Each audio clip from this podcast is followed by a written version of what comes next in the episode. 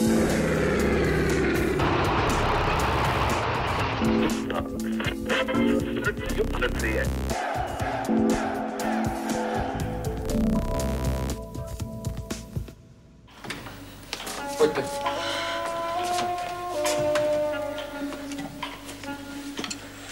Tamhle leží. No nic, nic, nic, nic. Co pak, potřebujete něco? Chce to štamprlíka. Ale- Aby šla práce. Porád. Se od ruky. Pít se bude až potom. Teresko, budeš tady pomáhat, aby Ludmila ty skočíš pro... Ne, ne, nic, nic, nic. Děti, ven, ven, běžte všichni, ven. Já si pro faninku skočím sám. Šup, ať tady nepřekážím. Honem, honem. Jedna událost spojuje ženy napříč historií, a sice porod. Pozvání do pořadu Historie CS přijali historičky Milena Lenderová a Martina Halířová a sexuolog a ginekolog Luděk Fiala. Dobrý den.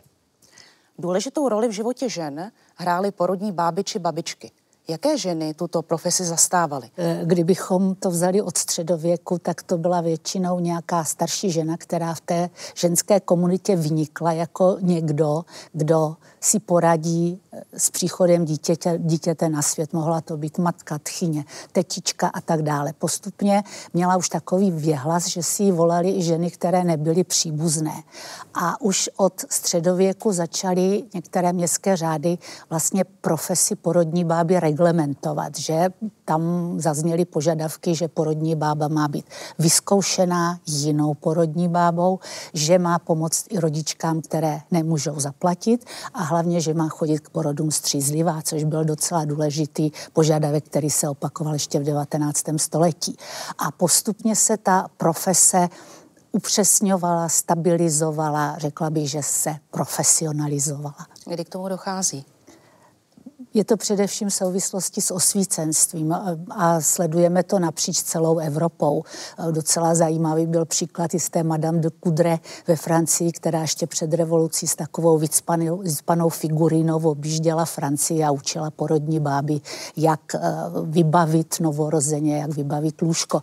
Ale u nás to je určitě spojeno s reformní činností e, Marie Terezie. Samozřejmě ideálem by bylo, kdyby každá ta porodní babička nebo ta adeptka babictví mohla sledovat kurz porodnictví. Problém byl, že ze začátku byl jenom v Praze a že těch babiček, protože se rodila kvanta dětí, těch, těch babiček prostě byly tisíce, desetitisíce, takže se brzy ukázalo, že tohle je takový jako maximalistický požadavek, takže to bylo upřesněno, že nemusí sledovat kurz, nemusí mít tedy ten diplom, ale musí být vyzkoušena aspoň tedy krajským fyzikem, to znamená krajským lékařem. A teprve od roku 1804 začalo nekompromisně platit porodní bába musí mít diplom, ale samozřejmě to byl zákon a zelený byl strom života, takže takzvané fušerky najdeme ještě na konci 19. století. Výborně, výborně, Aničko. Tak, zatlač. Tak, pořádně, pořádně. Tak, výborně, výborně. Ty jsi skvělá. Proč zrovna teď? Proč zvoní ten umíraček? Jeden odchází, druhý přichází, děvenko, však to pán Bůh dobře zařídil. Tlač, tlač, už to bude. V podstatě po celé 19. a část 20. století platí, že ta babická profese sama o sobě neuživila. Většinou měli ještě teď nechám stranou anděličkářky, to je spíš jaksi parketa paní doktorky, eh, tam se dalo vydělat víc samozřejmě, ale eh, většinou měli ještě nějaké, měli malé hospodářství nebo něco šili, něco vyráběli, anebo vlastně ten jejich příjem byl takovým doplňkem příjmu jejich manžela. Oni vlastně byly vydávány i určité instrukce, že by i obec měla vlastně tu bábu jakoby podporovat, protože skutečně vlastně ta komunita byla velice chudá a některé eh, rodičky nemohly zaplatit samozřejmě nějakou taxu a některé obce se samozřejmě tomu vyhýbaly, nechtěly za to platit, takže vlastně my se hodně dom- domníváme třeba i to, eh, že se platilo třeba i v naturálích, Mm, že určitě. pokud ta, ta dotyčná nemohla babičce zaplatit nějakou částku, tak se domluvili, jakým způsobem jí to vlastně vynahradit. Vlastně takové ty první eh, poznatky, které máme o tom babictví, i když eh, nejsou všechny specifikovány, takže bychom je měli všechny v písemné formě, v nějakých jiných eh, formách tedy sdělování, tak vlastně to bylo od 12. století už, když si vezmeme, pak se přesouváme někam do toho 14. a pak hm, do té doby osvícenecké, jak už bylo řečeno tady. A tam opravdu ten zásadní problém byl ten, že ty ženy, zvláště ten na těch vesnicích, pochopitelně byly prostě totálně nevzdělané, že jo? ale měli ty určité zkušenosti, které pochopitelně tedy souvisely s tím, že to vykonávali, měli také určitou důvěru těch, eh, těch, těch rodiček, takže to také sehrávalo nějakou roli, ale pravda je ta, že Samozřejmě tak, jak se vyvíjela ta společnost, tak se pochopitelně vyvíjely i případně tedy ty nástroje, které se týkaly toho babictví. To je zcela logické. Vedle porodních bab se setkáváme i s porodníky a kušéry. Jak se prosazovali v praxi?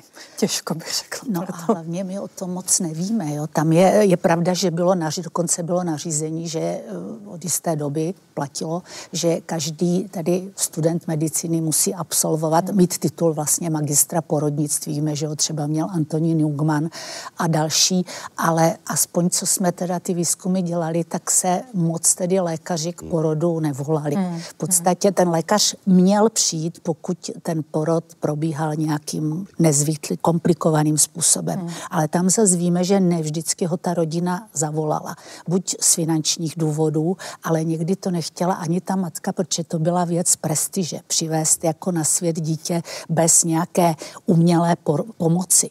Takže víme, že třeba v pražských rodinách, co jsme měli už příležitost sledovat, tak slavný porodník Václav Rubeška byl volán do takových těch VIP pražských měšťanských rodin.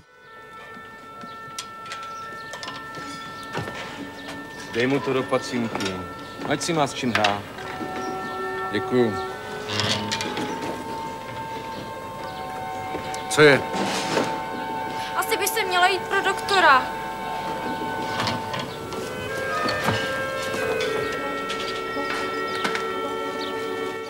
Já ještě jsem se narodila doma za asistence porodní báby.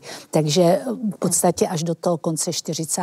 let to byla záležitost domácí, záležitost porodní báby a ten doktor, když přicházel, tak se říkalo, že už nesl v kufříku smrt.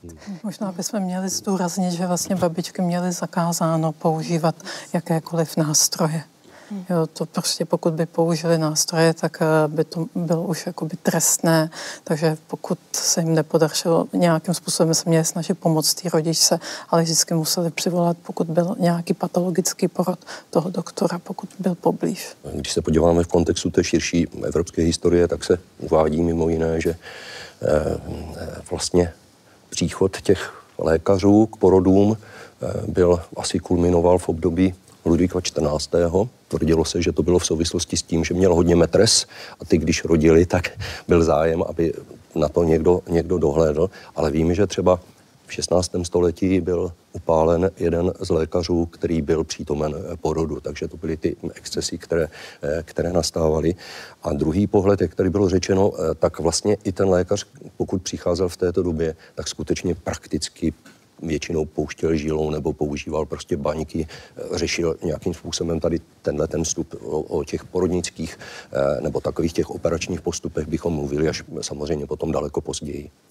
No ještě bylo zajímavé, že se někdy ty porodnické operace i takové ty více výrazně invazivní, že se prováděly doma. Že ne vždycky to bylo někde, protože tady v podstatě nebylo kde. Že tady byla zemská porodnice, kam chodili rodit jakkoliv znevýhodněné rodičky sociálně, nebo hmm. v případě, že chtěli porod utajit.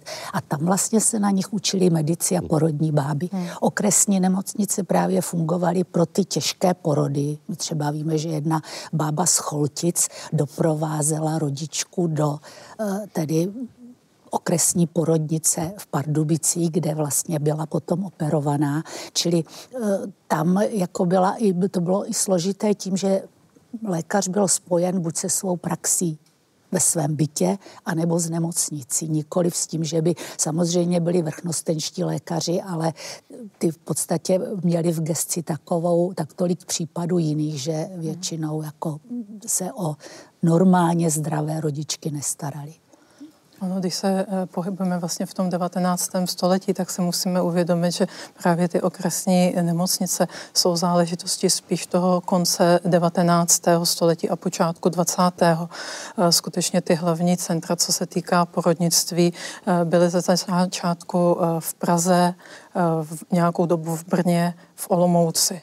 Jo, to byly jediný centra a postupně se to samozřejmě díky reformám rozšiřovalo.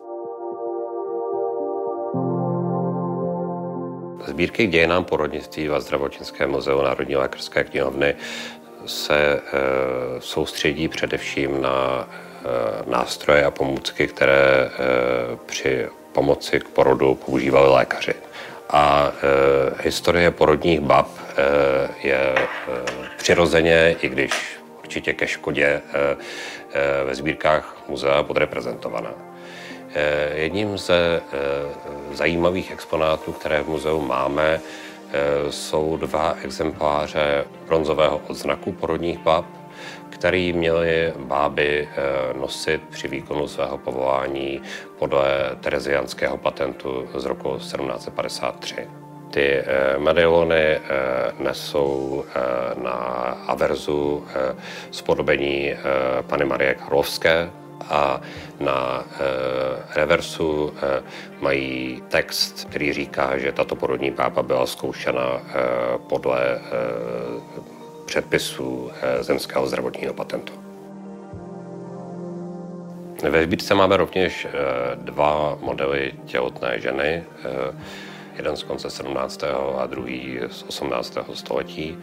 Ten sonovinový model eh, z konce 17. století je eh, z dílny eh, Štefana Cika. Podobných modelů se v Evropě dochovalo několik desítek, možná několik stovek. Jsou spory o tom, k čemu tyto modely vlastně sloužily. Některé názory říkají, že byly využívány k výuce, ať už mediků, budoucích porodních pap, nebo, a na to nějaké doklady z 19. století jsou, eh, k výuce eh, prvorodiček o tom, co se děje a bude dít v jejich vlastním těle. Podle jakých příznaků a za užití jakých metod bylo možné stanovit těhotenství? Tak to bylo samozřejmě vynechání menstruace, ale všechny ty babické příručky upozorňují na to, že to nemusí být jaksi uh, jediný uh, doklad toho, že je ta žena těhotná. Většinou to ta bába diagnostikovala až pohmatem, to znamená a nevyšetřovalo se vnitřně, jako vyšetřovalo se jenom tedy skutečně pohmatem, čili někdy od toho čtvrtého měsíce pak samozřejmě pohyby. A je třeba zajímavé, že pokusy určit těhotenství, zmočit těhotné ženy už, už známe z antiky, že se tedy s odpuštěním čuralo třeba na hrách nebo na pšenici, ale do jaké míry to bylo e, průkazné, těžko říct, protože to, co se dělá dnes, je vlastně vlastně eh, se začalo používat nebo bylo objeveno v roce 1927 a ve větší míře se to používalo od 40. let. Vlastně ta, ta těhotenská reakce, vlastně tak, jak dneska se používají ty papírky. Takže to je metoda relativně velmi, velmi mladá. No a ultrazvuk sice byl už mezi válkami, ale nepovažoval se za dostatečně bezpečný, čili to je až druhá polovina, eh, druhá polovina 20. století. No, já bych šel ještě dál než paní profesorka, protože eh, ty úplně ty první záznamy eh, z papíru v Egyptě hovoří o tom, že se skutečně tedy močilo na dva druhy, buď na pšenici nebo na ječmen. Pokud jste namočila na pšenici a ta vzklíčila, tak, to, tak jste čekala holku, takže dokonce už umíme rozlišit i, i, i pohlaví. Pokud to bylo na, na ječmen, tak to, byl, eh, tak to byl muž. Musím ale dodat k tomu, že udělali dánové nějakou studii a museli potvrdit, že to relativně vycházelo. Ale víte, to je tak, jako když hovoříme o tom, eh, máme vlastně dvě možnosti, buď to bude holka nebo kluk, že jo, takže těch 50% to, to nějakým způsobem pokrývá. Pak tam byly samozřejmě další, eh, další, řekněme tedy pokusy, které se dělaly na eh, zvířatech. Nejčastěji to bylo na myších, pak se používali eh, králíci, pak se používali žáby drápatky. Já si vzpomínám, že když jsem v 82. roce, než jsem končil dělal státnici z ginekologie, tak jsem se ještě tyto postupy vlastně učil, mm. protože to bylo součástí toho, jak to bylo. A potom v praxi, když jsem nastoupil na ginekologii, tak vlastně v té době začínal gestagnost, se to tehdy jmenovalo, eh, to znamená určení eh, z moči, ale bylo to ještě tehdy velmi orientační vyšetření. Eh, všechna ta hormonální vyšetření, která teď bereme jako součástí prostě toho běžného, řekněme té běžné péče, tak tehdy vlastně nebyly, nebyly dostupné. Pokud bylo těhotenství žádoucí a plánované, platila pravidla, jak ovlivnit pohlaví dítěte? Jde spíš jako na úrovni nějakých pověr. No než eh, myslím, že ne. Jako samozřejmě, že si lidé přáli, že přáli si kluka, přáli si holku. Dokonce už jsou i odborná pojednání, která vycházela z takových těch příruček, jak dobře plodit zdravě, plodit, jak plodit chlapce, jak plodit, moc jak plodit děvčata. Ta děvčata byla dlouho jako nežádoucí. Dokonce se uh, v baroku tvrdilo, že prostě když žena počne dívku, že tam byl nějaký problém, jo? že prostě zdravá žena prostě musí počít učit chlapce. Ale eh, vím, že se říkalo chodit po proudu řeky, pak byly i další pověry, ale já myslím, že hlavně takový, eh, jak si lidé na venkově a i teda ty nezámožní měští, že brali prostě, t- co jim ten život přinese. No. Hmm. A navíc, ta, pokud se narodila jako prvorozená holčička, tak pak mo- mohla pomáhat s výchovou třeba těch mladších dětí. Dokonce platilo na předchůvu potom kluka. Jinak samozřejmě z, toho, z takového toho gynekologicko-porodnického hlediska tak byla doporučení, ale musím říct, že v některých pří, případech teda se některé ženy tím zabývají i nyní, to, to, to, to si přiznejme, protože pochopitelně člověk má třeba nějaký důvod, proč by chtěl mít to či ono pohlaví, ale eh, pravda je ta, že jak tady bylo řečeno, eh, jsou to všechno, jsou to všechno víceméně pověry, ale když budete mít třeba sex každý sudý den, tak máte větší šanci mít i holčičku třeba. Ano. Eh, když budou a potom třeba, když už se eh, podaří tedy to těhotenství, tak když třeba máte jenom ranní nevolnost, tak čekáte holčičku. Když budete mít nevolnost po celý den, tak čekáte chlapce. Když přiberou oba dva z rodičů a tak dále. Takže toto všechno a to se traduje skutečně staletími. To už Takže... byly pak takové, už to, ty příznaky toho, co člověk čeká, ale samozřejmě zvláštní balík těch pověr je, jak se zachovat, když si přeju, vím, že se i počítali nějak průměry věkové rodičů podle toho, jako, ale neřekla bych, že to fungovalo. V Rakousku není zvykem zvat k porodu lékaře. A ve Francii? Tam je to jinak. Tam se nerodí na porodních stolcích, ale v posteli. Opravdu? Ano. A to jde? Samozřejmě. Puste mě! Puste mě! Až se děcko narodí, hned vás budeme informovat. Ne, to já budu informovat vás. Vyloučen. Muži k porodu chodit nesmí. Pojďte, doktore. Světlo. Sundáme jí z toho mučícího nesmyslu. Pojď, lásko. Mám, připravte postel. Horkou vodu. Vydrž, miláčku. To křeslo dejte pryč. Tak. Dýchej, dýchej. V případě nechtěného těhotenství ženy přivlávaly andělíčkářky. Hmm. Jak potrat prováděli? Oni ty metody byly různé, eh, máme to zachované v pramenech, samozřejmě byla i různá doporučení, co se tradovalo třeba mezi ženami, eh, skákání, teplá voda, koupel v teplé vodě, různé eh, byliny, ale prováděly se i vlastně zákroky do rodidel ženy, což nebyla nějak příjemná operace. A vlastně z těch pramenů, co jsem četla, většinou, které tady skončily u soudu a nebylo jich zase tolik, tak vyplývá, že ty ženy musely protrpět docela velkou bolest, když něco takového absolvovali a ty následky samozřejmě mohly být někdy až fatální. Samozřejmě to bylo trestné. Že jo? Ano, v podstatě bylo to trestné. uměle to, to trestala každá společnost, mm. dokonce eh, velmi přísně, nejpřísnější asi byla vyšistická Francie, kde byl za umělý potrat zaveden trest smrti a v jednom případě byl dokonce vykonán. Pokud to byl tedy nezdařený eh, potrat, eh, tak to bylo trestné od měsíce až rok. Pokud to byl eh, potrat zdařený, tak to bylo až pět let. A samozřejmě to mohlo být zpřísněno podle toho, jak moc jste tu klientku jakoby poškodila. Je docela zajímavé, že jiné, jiný výměr dostala bába, jiný výměr dostala ta klientka, ale když já jsem se dívala, kolik ty soudy vlastně nakonec dávaly těm bábám, tak se to pohybovalo v rámci měsíců, že nikdy hmm. vlastně neudělili až tak přísný trest. Já jsem narazila na jednu výjimku, což byla bába, která působila v Jablonci nad Nisou ve 40. letech 20. století a o ty zjistili, že tu praxi prostě provádí zcela běžně. Byla to potrakářka a vlastně prokázali jí čtyři činy a za to dostala dva roky. Hmm. Co je ještě nutné zdůraznit je, že jinak byly posuzovány potraty samozřejmě u vdaných žen a jinak byly posuzovány potraty u svobodných žen, protože z hlediska církevního to bylo vlastně proti přirozenosti manželství. Hmm. Jo, to manželství bylo k tomu, aby se plodilo, takže i ten zákon nebo i ten soudce vlastně pak přihlížel k tomu, jestli ta matka byla svobodná nebo byla vdaná.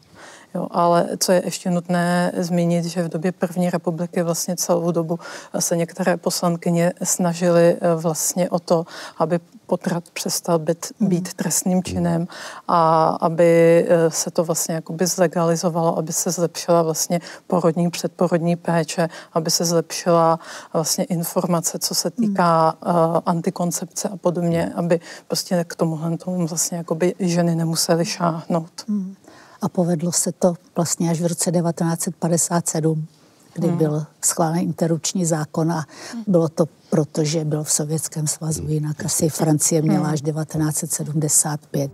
Kolinka od sebe. No nebála se. Je to buď konec druhého, nebo začátek třetího měsíce. Oblíkla se. Udělali bychom to příští týden. Přišla ve středu odpoledne. Bude to stát tři tisíce. Je jí to moc? Milá zlatá. Riziko, kriminál. To se musí zaplatit. Budoucím matkám mohly být eh, nápomocné i zdravotní příručky a katechismy. Jaké spektrum literatury bylo dostupné?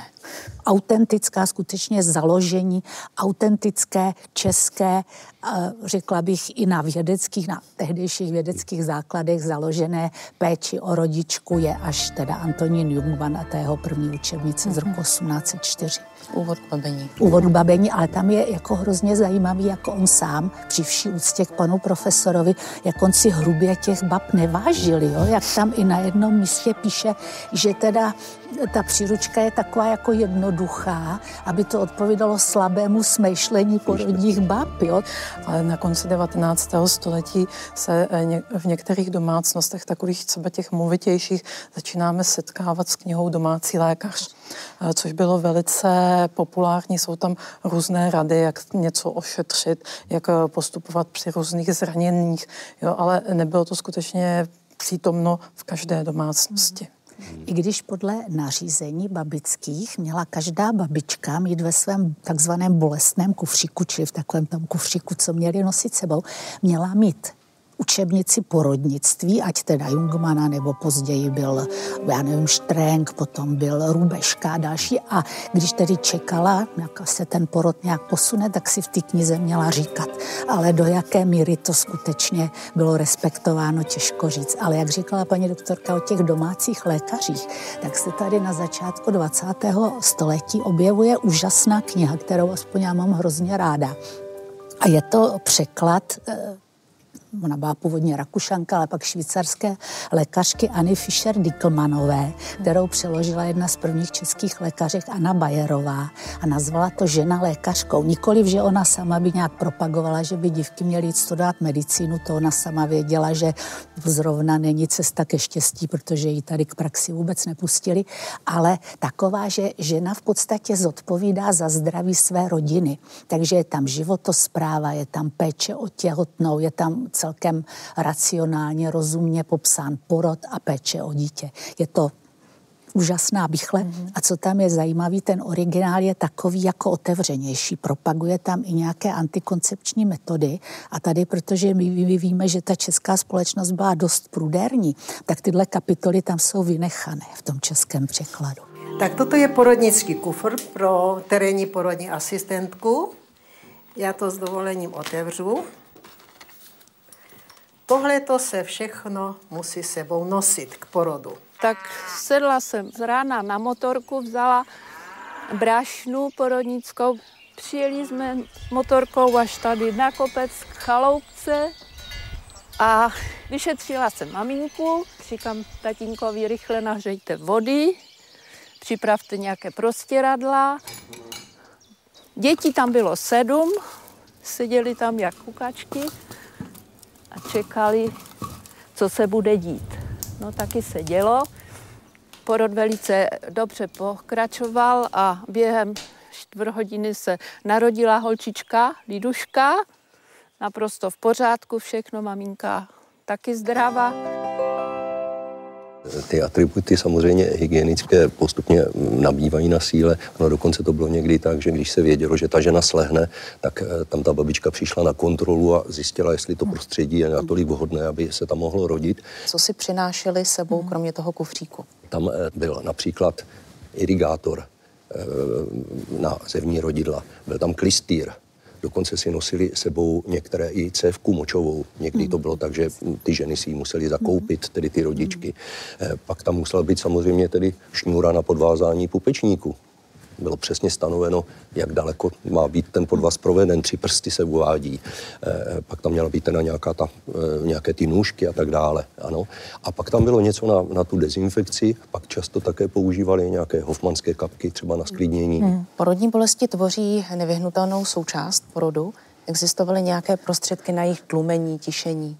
Eh, spíš eh, takové pověry, protože porodní bába nesměla podávat narkotika a pokud by k narkotikům sáhla, tak to muselo být na předpis lékaře.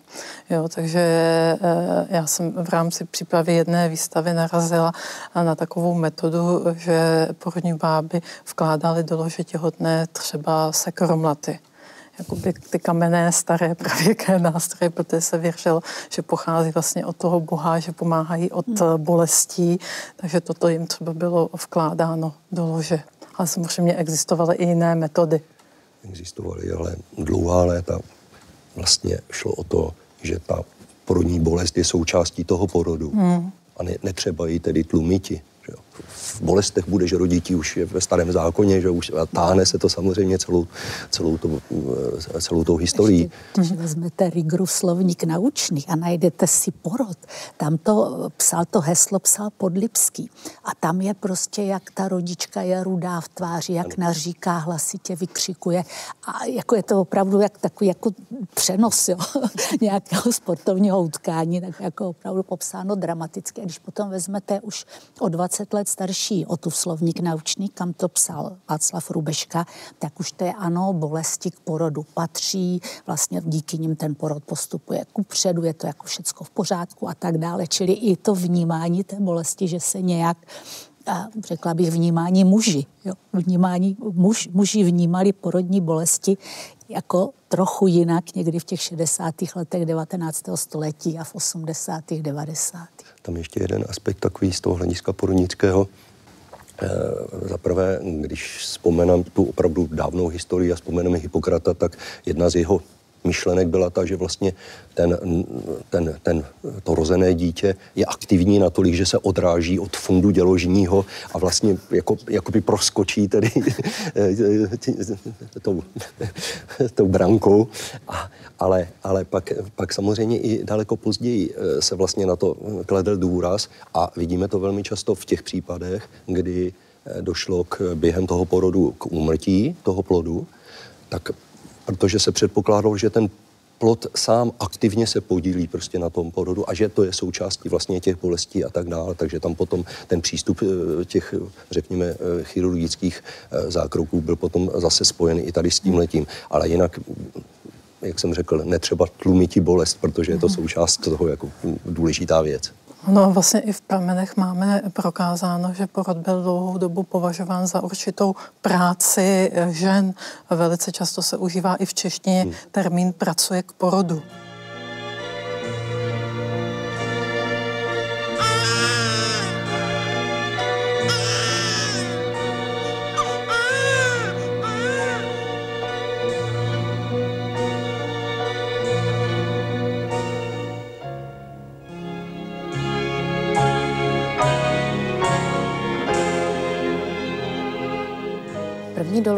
Císařský řez provedl v Čechách eh, plukovní chirurg Josef Štaub v roce 1786. Nakolik se eh, odlišoval, odlišuje od eh, současného zákroku? Tak jako výrazně. Tam, tam je potřeba podotknout, že jako asi se do toho žádný ten chirurg úplně nehrnul, jo? ale tam existovala nařízení, že v podstatě pokud i třeba zemře žena a je v sedmém měsíci těhotenství, takže je potřeba se pokusit ten plod výmout. Tady to nebyl ten případ, tady ta žena, jak říkala paní doktorka, pracovala k porodu asi 8 dní a nic se nedělo. Takže zavolali tady toho vlastně plukovního chirurga pluku Emericha e, Esterházyho, který se ještě tedy obklopil dvěma dalšími chirurgy a skutečně tedy ten řez provedli. Ale tam musíme si uvědomit, neexistovala narkóza. Čili ta matka byla většinou tedy s odpuštěním spytá do, ně, do němoty a už taková jako utlumená tím utrpením. A pak neexistovalo žádné, že to řeknu zjednodušeně lidově, šití.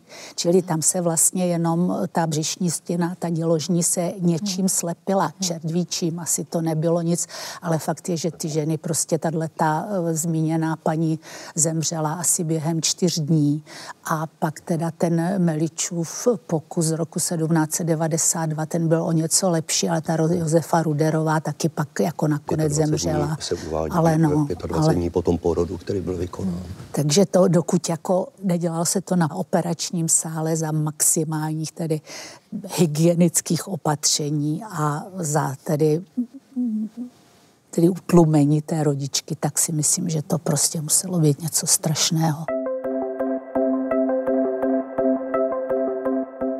roce 1876 pan doktor Křížek, což byl porodník od Alžbědinek, což byla porodnice nedaleko porodnice u Apolináře dole na Slupy, psal ve své učebnici pro lékaře, že varuje před šitím dělohy, protože by to mohlo tu ženu vážně poškodit.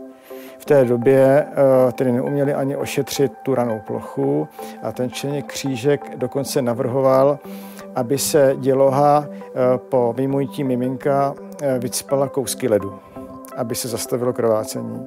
Naskýtá se otázka, kde asi ten led tedy brali.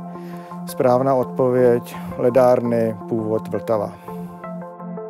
První císařský řez, kdy přežila současně matka i dítě, se s velkou pravděpodobností odehrál v Praze. Eh, ten zdroj byly brabanské listy z 15. století a objevily se další prameny. A to tak, že první, úplně ten nejbližší porodu pramen byl dopis, že se narodilo miminko Beatrice Burbunské, ale že ten porod byl něčím zvláštní a doslova tam je napsáno v tom dopise, že se miminko narodilo neboli Václav IV. Lucemburský bez porušení královnina těla. Což bylo divné, protože v té době se jinak nerodilo než přirozeně neboli tedy vaginálně.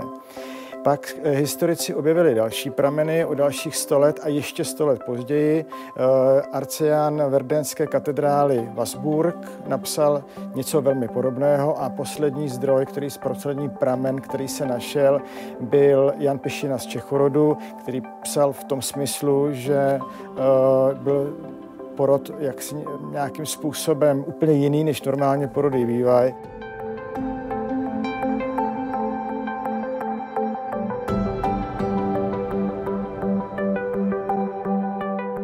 Porod výrazně ovlivnili i různé nástroje, včetně porodnických eh, kleští, hmm. kdy u nás začaly být používány a byly přijímány i pozitivně? Já jsem to zrovna chtěla říct, že kromě tady toho, tedy drastického zákroku, tehdy drastického v podobě císařského řezu, že se používaly i tady takzvané, buď tady kleště, anebo takzvané eufemisticky řečeno zmenšující operace. Hmm. To bylo v hmm. případě, kdy se ukázalo, že to dítě je neporoditelné a byla šance, že se zachová život matky. Takže podstatě to miminko bylo vytaženo víceméně po kusech. Najdeme někdy i v záznamu porodní báby, že teda zavolala lékaře a že měl chlapeček vrtanou hlavičku. To znamená, že se v podstatě uh, chirurgickým nástrojem dostával, dostávalo to dítě ven. A pokud se týče kleští, tak tam jsou takové kolem toho různé, tak, takové urban legend takové, jako je to evidentně spojeno se, s rodinou, s igeneckou rodinou Chamberlainů, která emigrovala do Anglie a hrozně dlouho ty kleště považovala za, byla to rodina lékařů a považovala to za svoje tajemství. Takže se ve větší měře začaly užívat v průběhu 18. století, ale znovu to, co už tady zaznělo, nesměla to používat bába. Pak se to měnilo, že samozřejmě technický pokrok se nezastavil ale vždycky musel být zavolán lékař a ten, tenhle ten zákrok provedl. O důležitosti polohy rodičky se po celá staletí vedly různé diskuze a četné spory. Eh, kde se nám vlastně rodí ta podoba toho horizontálního porodu? No to tady už vlastně zaznělo, říkal pan doktor, zmínil tady četné metresy Ludvíka 14. My tu máme doložené u jedné, která se jmenovala Valier, Madame, Madame de la Valier a Ludvík 14. si hrozně přál vidět, jak přichází jeho dítě na svět, protože do té doby se skutečně používalo to křeslo vyobrazení ještě v té Jungmanově učebnici, kde celkem ta matka seděla pohodlně, bába byla připravená, byl tam takový výřez, že zachytí děťátko a pak se tedy postupovalo obvyklým způsobem. A tady právě nechal Ludvík XIV. skonstruovat takové jako lože s těmi madly a tvrdí se, že spoza závěsu potom pozoroval, jak se rodí jeho dítě. Když se podíváme skutečně teda třeba ke starým hebrejcům, tak někde v Talmudu je uvedeno, že jsou vlastně dvě takové ty základní polohy, jak ty ženy mají být e, situovány. Jedna byla nějaká forma toho sezení, druhá byla na čtyřech, že byly tam vlastně čtyři nějaké židličky, kde ta žena e, takhle byla. Pak z toho někdy později vznikla poloha takzvaná alaváš, která se velmi často používá vlastně i doteď, když potřebujeme, aby ta žena prodýchala, když chce rodit, tak aby prostě to sestupovalo ten plod postupně, aby, aby, aby, aby to nějakým způsobem eh, tedy vedlo k tomu porodu. Pak se samozřejmě přidali i ty polohy další, které třeba využívají i současné eh, porodní asistentky, to jsou třeba polohy na boku a tak dále. Ústav starostlivosti o matku a dieťa v Prahe Podolí bol založený pred 25 rokmi. Úlohy, pred ktorými stálo naše pôrodníctvo po druhej svetovej vojne, boli veľmi závažné. Už koncom 30. rokov bola v predvojnovom Československu dojčenská úmrtnosť vysoká. Počas druhej svetovej vojny neprežilo z tisícky novorodeniat 137 detí prvý rok života. Aj úmrtnosť matiek bola vysoká. Chýbali nielen pôrodnícke, ale aj ginekologické oddelenia – preto bolo založenie Ústavu starostlivosti o matku a dieťa v roku 1951 významným krokom dopredu. Umrtnost matek při porodu zůstávala v 19. století hmm. stále velmi vysoká. Eh, ostatně mnoho žen umíralo i v období šesti nedělí. Dokážeme si eh, představit prevenci a péči o matku a dítě po porodu? Tak tam asi byla docela důležitý ten, eh, ten vlastně zásah proti, proti ten Zemlvajsův zásah proti horečce o, o mladnic. Problém byl v tom, že uh, oni ho nebrali, že on to jako celkem logicky vysvětlil v té uh, vídeňské porodnici, dokonce se mu tam podařilo radikálně snížit tu úmrtnost po porodu, ale opravdu výrazně. Jenže tady třeba u nás byl jaksi výborný vlastenecký lékař Hamerník, který prohlásil, že tedy Zemlvajs je blázen a aby dokázal tedy, že je blázen, tak dokonce uměle přenášel hnízd eh, do roditel čerstvě porod, čer, čerstvých tedy šesti nedělek. Takže Zemlvajs pak byl ukřičen skončil chudák život v blázinci hmm. a teprve později zase se k tomu přišlo na to, že to skutečně funguje. Tam to je docela zajímavé, já si už přesně ty cifry nepamatuju, ale vím, že v roce 46 už to bylo tak, že na horečku omladnic umírali jenom 2% těch, z toho, z těch zemřelých matek, jo? Ne, ne jako 2% rodiče, které v tom roce porodili, ale 2% těch rodiček, které zemřeli, což si myslím, že předtím to bylo na 10 tisíc, no 10 tisíc porodů se počítalo asi 700 úmrtí. Ono z tohohle toho hlediska, co se týká horečky o mladnic, tak samozřejmě nebezpečnější byl porod právě eh, v porodnici, proto tam také mnohdy se ženy třeba bály rodit z toho důvodu, že to bylo daleko vlastně jakoby nebezpečnější eh, prostředí pro přenos té horečky o mladnic. Ale umírali teda na eh, horečku o mladnici šlechtičny. Ano. Jako druhorozená dcera Karla II. ze Schwarzenberku, provdaná Valštejnová, ta umřela v roce 1848 právě na horečku o mladnic, ale asi bychom bychom toho našli. Ono to, jako vydávat to za vysloveně jako sociální onemocnění, hmm. podobně jako s tuberkulózou, že jako nemoci bývají z pravidla dost demokratické, ale tady je pravda, že v té porodnici, jako pokud ti lékaři přicházeli z pitevny tady na porodní hmm. sál, tak ale ona je otázka, jestli ty soukromí lékaři, co přišli jestli k té rodi, odkud přišli a jestli měli umyté hmm. ruce. Hmm. Čili hmm. Kdy se lékařsky vedený porod začíná stávat všeobecnou praxí? Až tak ve 20. století. No, to souvisí s pojištěním. No, že jo? No. V roce 1928 začalo platit docela u nás na tehdejší dobu jako velmi dobré pojištění, kdy vlastně pojištění byli všichni zaměstnanci a jejich rodiny příslušníci, což by vlastně umožňovalo, že budou ženy rodit v porodnicích a zaplatí jim to pojišťovna. Ale pokud to sledujeme statisticky, tak vidíme, že se to nějak jako trošku zvedlo. Já jsem se třeba dívala na Jičickou okresní porodnici, která měla velmi dobré jméno, hmm. tak tam jako přibývalo ale těch rodiček. Ale musíme mít na paměti, že hrozně dlouho nebyla specializovaná gynekologicko-porodnická oddělení. To bylo třeba v Hradci, když se postavila, v Hradci Králové, když se postavila okresní nemocnice, tam už bylo oddělení v Budějovicích, samozřejmě Praha, že? v Budějovicích v Plzni, ale jinak to nebylo. A pak v roce 1840 1948, když byl zákon o národním pojištění, tak najednou vidíme, to prostě byl raketový start. 1950 ještě v porodnicích 41% porodů. A dneska to je pak už tady, vím, že v roce pak nějakou cifru máme pro rok 1960, kdy už to bylo skoro 100%. Přinášíme další snímky z boje proti kojenecké umrtnosti. Jsme v porodnici profesora Trapla. Znovu upozorňujeme na důležitost odborné lékařské pomoci v péči o zdraví kojenců.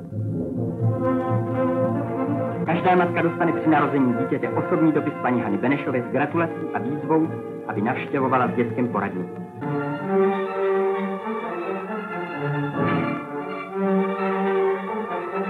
Brožurce ministerstva zdravotnictví potvrdí poradní matkám jejich návštěvy.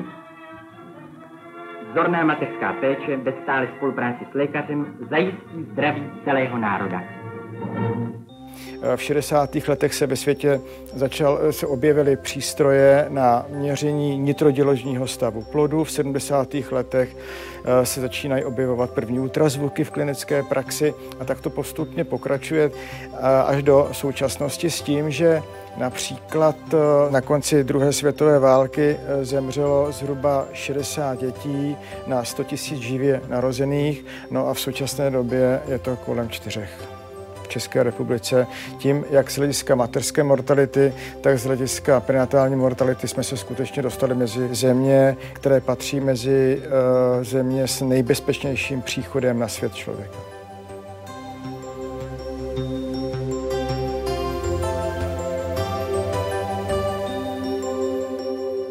Zákon z roku 1928 otevřel cestu od porodní báby k porodní asistence. Hmm. Co všechno tento zákon přinesl? Rozhodně nesplnil to, co ty uh, už tedy, oni si už od, ještě před první světovou válkou si začali říkat porodní asistentky, jako, což je i doklad jako nějakého stavovského uvědomění, že si, že si uvědomili, že nejsou prostě ty špinavé babky, které si může kdokoliv zavolat a křičet na ně, ale že už mají určité vzdělání, určitou zodpovědnost už tedy vznikaly i takové jako profesní organizace těch porodních asistentek a oni chtěli dvouleté vzdělání. Jak tak jako měli ošetřovatelky, to byly dva roky, tak si přáli dvouleté vzdělání. Ta první republika na to, to je až někdy úplně to člověk lituje, jak se řešily nejrůznější věci. A tohle bylo od toho roku 1919, kdy oni přímo tady udělali nějakou deputaci, která šla do poslanecké sněmovny, se to odsouvalo. V roce 1928 zákon o pomocné praxi porodnické vlastně stanovil, kdo to může vykonávat, že striktně to musí být eh, porodní asistentka, která je diplomovaná a která buď tedy absolvovala roční odborné vzdělání a nebo už nějakou dobu praktikuje, až to bude 10 let, tak si to odborné vzdělání doplní. A na základě toho potom vznikly už tedy docela kvalitní školy pro porodní asistentky. Jedna byla v Pardubicích s vyučovacím jazykem českým, druhá byla v Moravské Ostravě, ta byla asi nejlepší, protože tu řídil František Pachner jako jeden z nejlepších odborníků. S, s německým vyučovacím jazykem byla v Liberci a pak byla ještě jedna Užhorodě, v Košicích a v Bratislavě. A už byly jednotné osnovy, učilo se tam porodnictví, péče o dítě, e, ty, ty školy musely být u porodnic, takže oni skutečně během e, té výuky praktikovali a už tady krásně se dochoval fond té moravské porodnice, kde jako je znát, co se tam všechno učili a že to bylo docela jako přísné. Je tam i docela zajímavé sledovat, jak se snižoval věk těch frekventantek, jak tam už chodili i mladé, tam tedy byl stanoven věk na 18 let, Hmm. Takže už tam chodili mladé dívky a ještě je docela zajímavé sledovat, jak se zvyšovalo i jejich předchozí vzdělání, hmm. že už to byly ve směs eh, absolventky měšťanky, Dokonce, když nacisté zavřeli vysoké školy, tak jsme tam objevili asi tři dívky, které měly za sebou několik semestrů medicíny.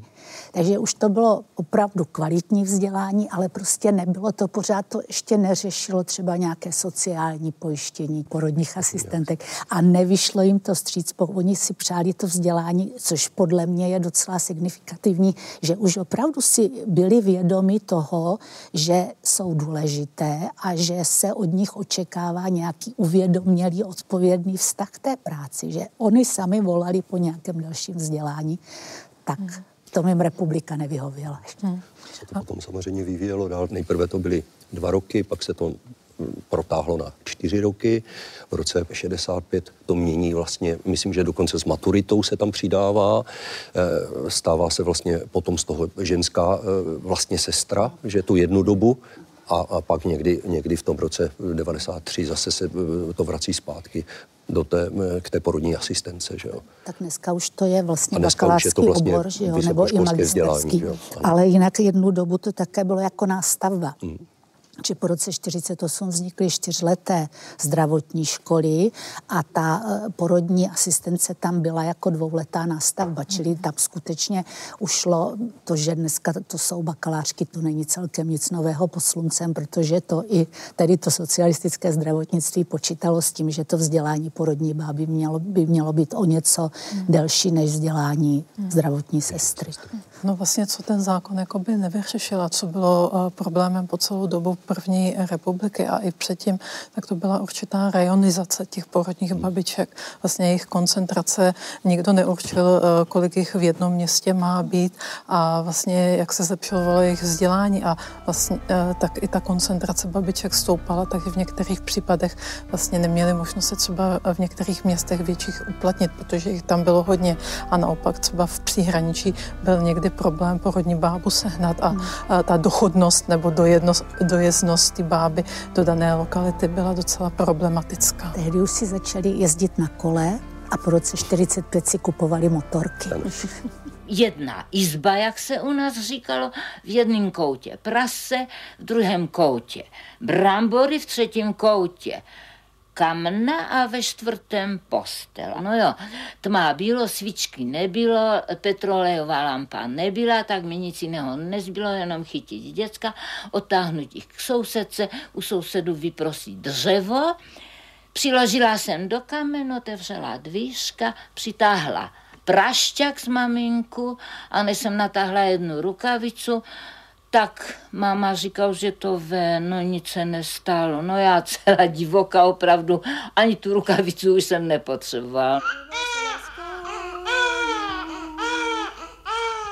O čem historie v českých zemích vypovídá? Nakolik ovlivnila současné porodnictví? Já už jsem to tady říkala v kuloárech, že socialistický porod opravdu byl hroz, někdy hrozivý zážitek. Hmm. Ale když se podíváme na ty uh, statistické údaje, tak skutečně porody v porodnicích vedly k velmi uh, strmému snižování úmrtnosti rodiček i dětí. Hmm. Ale i když třeba srovnáme současnou, ke mně chodí třeba pacientky, které žijí v zahraničí a jezdí ke mně jednou za měsíc jako těhotné na kontroly, tak i prostě ta prenatální péče, tedy v tom smyslu tedy eh, eh, toho, jak se to odehrává třeba v Velké Británii nebo, v, eh, nebo ve Skandinávii a tady, to se nedá srovnat. Ta naše péče je hmm. daleko kvalitnější, řekl bych daleko sofistikovanější i z hlediska toho, co je nutné vyšetřit a tak dál. A pochopitelně daleko levnější, protože některá pacientka mi říká, říkala, no tak když, mě, když se mě zeptá sestřička v té ordinaci, kolik to stojí, tak zaplatím 40 liber a když se mě zeptá lékař na to tež, tak platím 80 liber. Takže hmm. i, i ten aspekt tady tohoto všeho samozřejmě. A vlastně z hlediska umění, tak máme tady krásnou stavbu, která vlastně tady v Praze stále stojí takzvaný červený dům, že jo, nemocnice u svatého Apoli, porodnice ano. u svatého Apolináře a to vlastně je dědictvím toho 19. století a vlastně i toho 18. protože v té době to všechno začalo, co se týká zakládání speciálních ústavů, tak samozřejmě ta hlávkova, to je takový bombonek vlastně v těch dějinách. Tak. Ještě, ještě možná maličkost. Já vždycky říkám, že porodní bába bylo první ženské zaměstnání, které vyžadovalo prokazatelné vzdělání. Jo? Že to bylo Říkali jsme si, že to bylo komplikované, takže dneska si myslím, ta cesta skutečně k té sebevědomé porodní asistence, která je absolventkou už eh, vysoké školy, jakékoliv, takže to je vlastně takové jako logické završení té cesty, kterou začala Marie Terezie. Děkuji vám hostům, že jste nás provedli od babictví ke klasickému porodnictví. Vám divákům děkuji, že jste byli společně s námi a budu se těšit někdy příště v historii CS. Myslím, že všechny, jak jsme vycházeli z té školy, jsme si neuvědomili, které jsme šli do těch horských terénů, jakou zodpovědnost ponesem. No byli jsme mladé, jsme si řekli, nic se neděje, ale opravdu byla velká zodpovědnost. Lékař tu nebyl, chalupy byly strašně daleko, dvě a dvě a půl hodiny pod stolovou, dvě a půl hodiny pod Ondřeník. Takže a my jsme byli sami, to nebylo tak, jak je to dneska. Takže opravdu ta zodpovědnost padala na nás. My jsme zodpovídali vlastně za ten život té matky i toho dítěte. I potom, Položte aby to se líčka, položte se líčka do dlaní maměnky. Položte se líčka, položte se líčka do dlaní maměnky.